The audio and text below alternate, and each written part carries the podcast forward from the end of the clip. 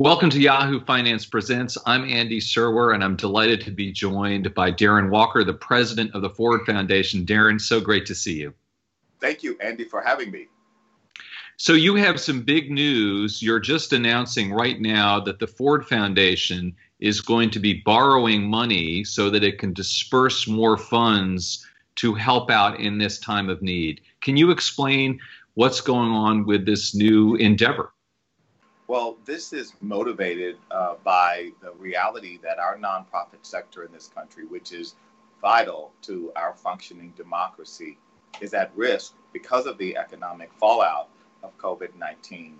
And they are already seeing reductions in giving.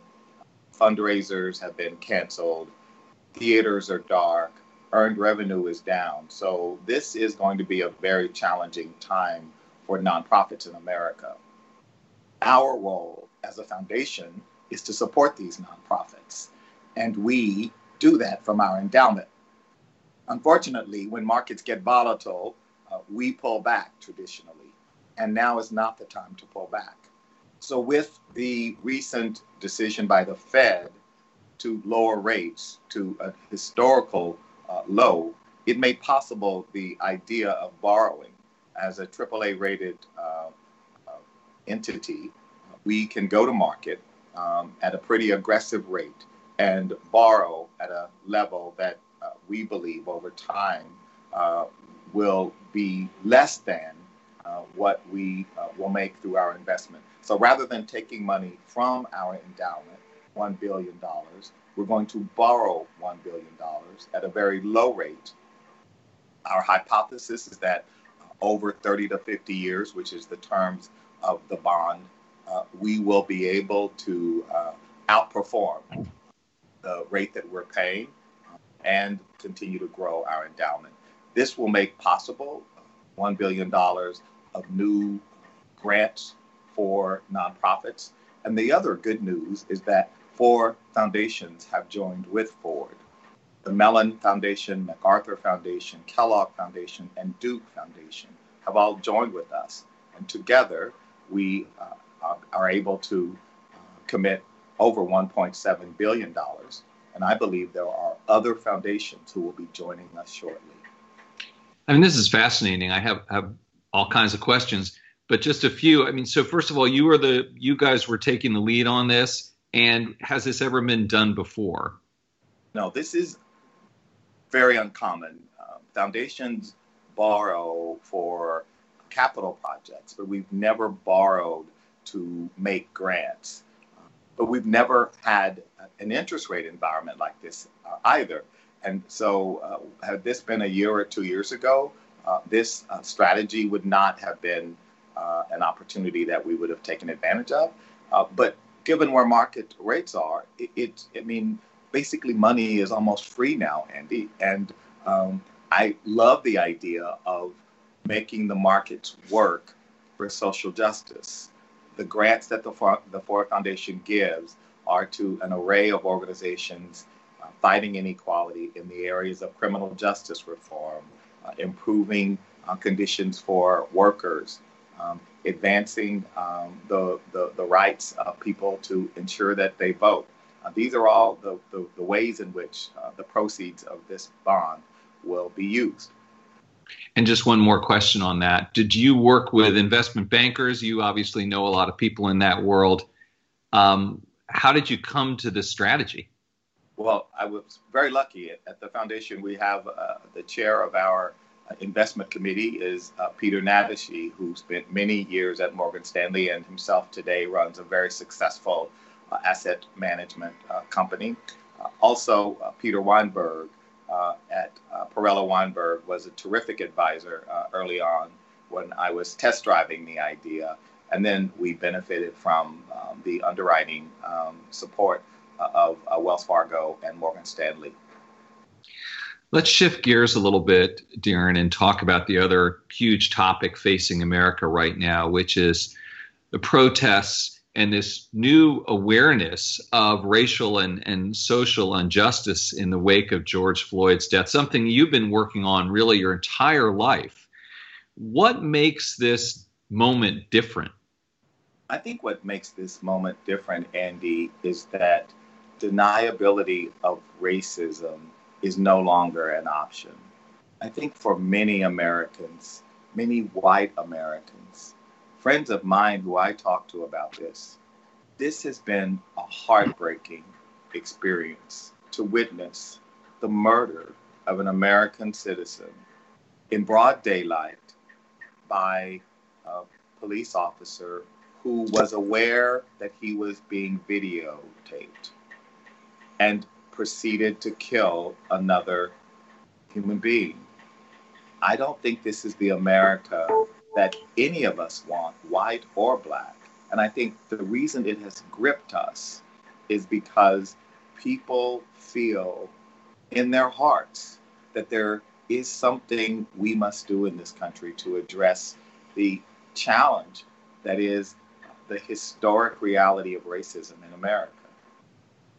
Where do you think this goes, Darren? Is it just going to peter out, or are we going to have some real change?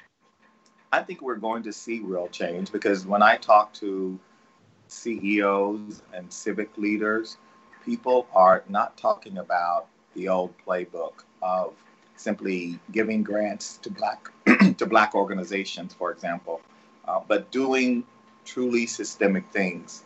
Um, really looking at the composition of uh, our boards, uh, thinking seriously about uh, the gaps in leadership of large companies and other important institutions in our society.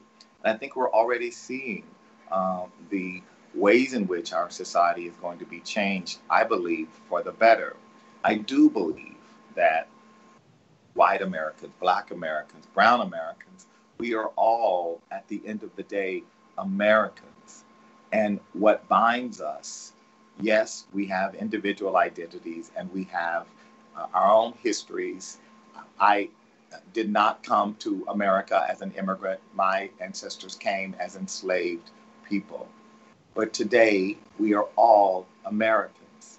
And we do want this country to live up to its ideals. I'm reminded of Langston Hughes' poem, Let America Be America. I believe that's what we all want. It's for this great country to live up to its potential. You recently said that corporate America has failed uh, Black Americans. Uh, what do you mean by that, and what steps, tangible steps, can businesses really take now, Darren? I think when you look across the leadership of corporate America, it is rather startling. There are only four African American CEOs. In fact, the numbers have gone down. The number of large public companies that have no African Americans in their C suite uh, is also astonishing. And uh, I am beginning to hear, I've spoken to at least a dozen CEOs in the last 10 days. Everyone is, con- is concerned, everyone is worried, and everyone is thinking about uh, specific interventions, which, in my view, are interventions such as setting uh, targets for uh, increasing representation on boards, uh, being serious about diversity in the C suite, uh, managing uh, your uh, talent pipeline to ensure that you have a bench um, and not waking up one day and realizing that you don't have a, a bench because you haven't nurtured it. Um, having relationships uh, with civil society, with representatives of communities is very important. So I think this is a, an awakening for corporate America. I think most CEOs want to do the right thing and are looking for help. Darren, I know you don't like to get political, but I have to ask you um, President Trump is holding a rally apparently on Juneteenth in Oklahoma. And I wanted to ask you about that and whether or not you think that his leadership has been divisive. Well, I certainly believe that Juneteenth is an important day. I'm from Texas, and it was always a holiday that we celebrated um, with great joy uh, because it was the day that Blacks uh, were told of our freedom. And while um, it was delayed um, we were, uh, as a people, uh, elated nonetheless. Uh, I'm not a political person, um, and I don't comment on um, um, elected officials or candidates.